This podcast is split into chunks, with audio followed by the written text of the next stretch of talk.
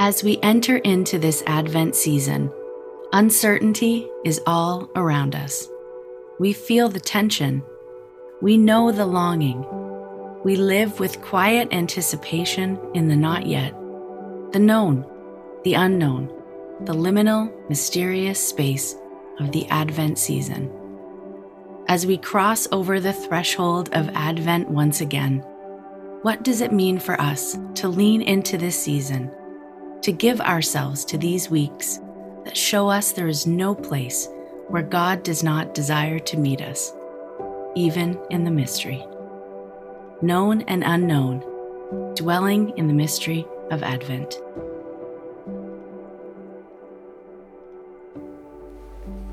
Christmas fear. Tis the season of endearing but innocuous Christmas pageants, where the Christmas story is bubble wrapped in the most adorable tea toweled shepherds, bathrobed wise men, cherub like angels belting out their off key alleluias, and an altogether undisturbing baby Jesus, meek and mild. Trouble is, the Nativity is decidedly not cute. There's a wildness and a weirdness to it that matches the God who comes. And the very human response throughout the Nativity stories, then, is the expression of fear. You have dumbstruck Zechariah, greatly troubled Mary, unsettled Joseph, and the shepherds who are sore afraid we really don't take stock of how fear is one of the most consistent characters in the Christmas story cast. Throughout December, we're hearing carols and commercials cajoling us to enter the wonder of Christmas. They're mostly drippy calls that miss the relationship of wonder and fear, a quite intimate connection that feels too close for our liking. We'd mostly prefer a safer, uh, sparkly sort of wonder, a bounded form of mystery. Something present, but clearly contained, maybe a little like watching the silverback gorillas at the zoo. But what if that gorilla breaks out of the zoo enclosure? And what do you do with a God who rips the time space continuum to come close? Now you sense the appropriate fear that accompanies the mystery of Christmas. To live in wonder is to live in the middle of life's overwhelm. Much of the overwhelm we experience is the deluge of goodness, the awe from the reckless generosity of the Creator. And yet, a common part of the experience of mystery is bafflement. Psalm 42 sings of hope and trust, but it's set against some serious confusion and some awfully hard questions. Where are you, God? Why so disturbed and downcast? Why have you forgotten me? That's the hard edge of mystery. It's less a delight at so much more that I can't fully take in, and more so a raising of a confused fist against all that doesn't make sense or doesn't fit. Encountering mystery, then, feels akin to fear. Always has a proper hint of fright in it. When I hike in the mountains, I'm left speechless by the magnificent beauty all around me, and yet I'm also silenced by the realization that there are a hundred ways I could die in this territory. After Jesus calms the wind and the waves, Peter cowers in awe filled terror before Jesus because this man is too much, meek and wild. Isn't that what the villagers of the Gadarenes in Matthew 8 felt when they met Jesus, the demon hurler? Before them sat the region's most notorious and violent specters, but now clothed in their right minds and nothing in their frame of reference could account for this new reality. And their response? They pleaded with Jesus to leave their region. They begged Jesus to get out of town because health and wholeness scared the daylights out of them. We're so used to death that health terrifies us. We're so accustomed to shadows and despair that when hope and light show up, we hardly know what to do with them, let alone have the ability to recognize it.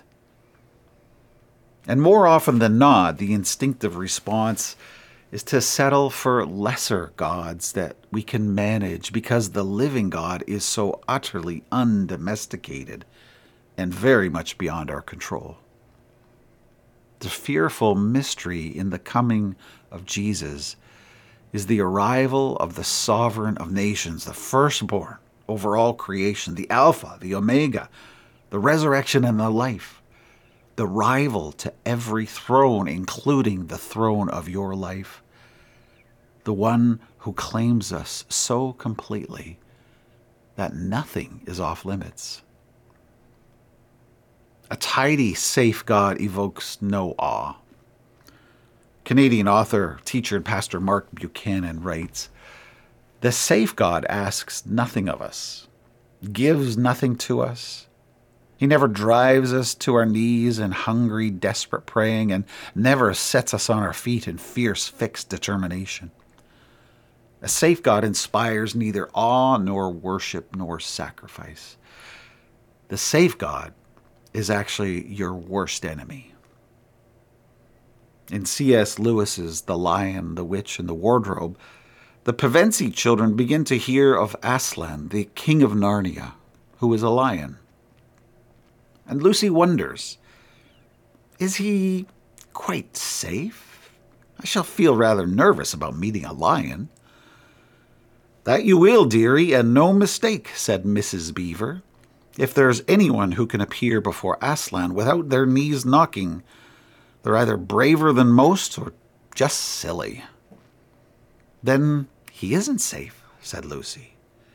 Safe, said Mr. Beaver. Don't you hear what Mrs. Beaver tells you? Who said anything about safe? Of course he isn't safe. But he's good. He's the king, I tell you. The reverse scenario happens every Christmas. We're hardly nervous, more like a bit lulled by the image of a little baby. And what could be more harmless than that? And yet, the mystery in the manger is that the hand of power that rules all things is curled around a mother's finger. The season of Advent has been the church's time to prepare the way for the Lord.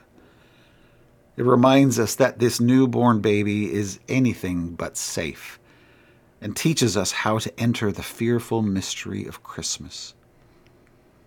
Part of that important preparatory work is to scrub away all the froth and cliches of Christmas. And so Advent is a season of repentance and one of the more important things I need to repent of are all my safeguards. That well curated pantheon of lesser deities that are actually my worst enemies. And it's only then that I'm ready to be embraced by the one who holds all the hopes and fears of all the years. I want to be there for the wonder of Christmas's unbearable light. I want to behold the mystery of Emmanuel. And along with the wild eyed John the Baptist, it's poets like Denise Levertov who get me into the right Advent posture of unflinching realism and wild hope. Listen now to Denise Levertov's On the Mystery of the Incarnation. It's when we face for a moment the worst our kind can do and shudder to know the taint in our own selves that awe cracks the mind's shell and enters the heart. Not to a flower, not to a dolphin, to no innocent form, but to this creature, vainly sure it and no other is godlike.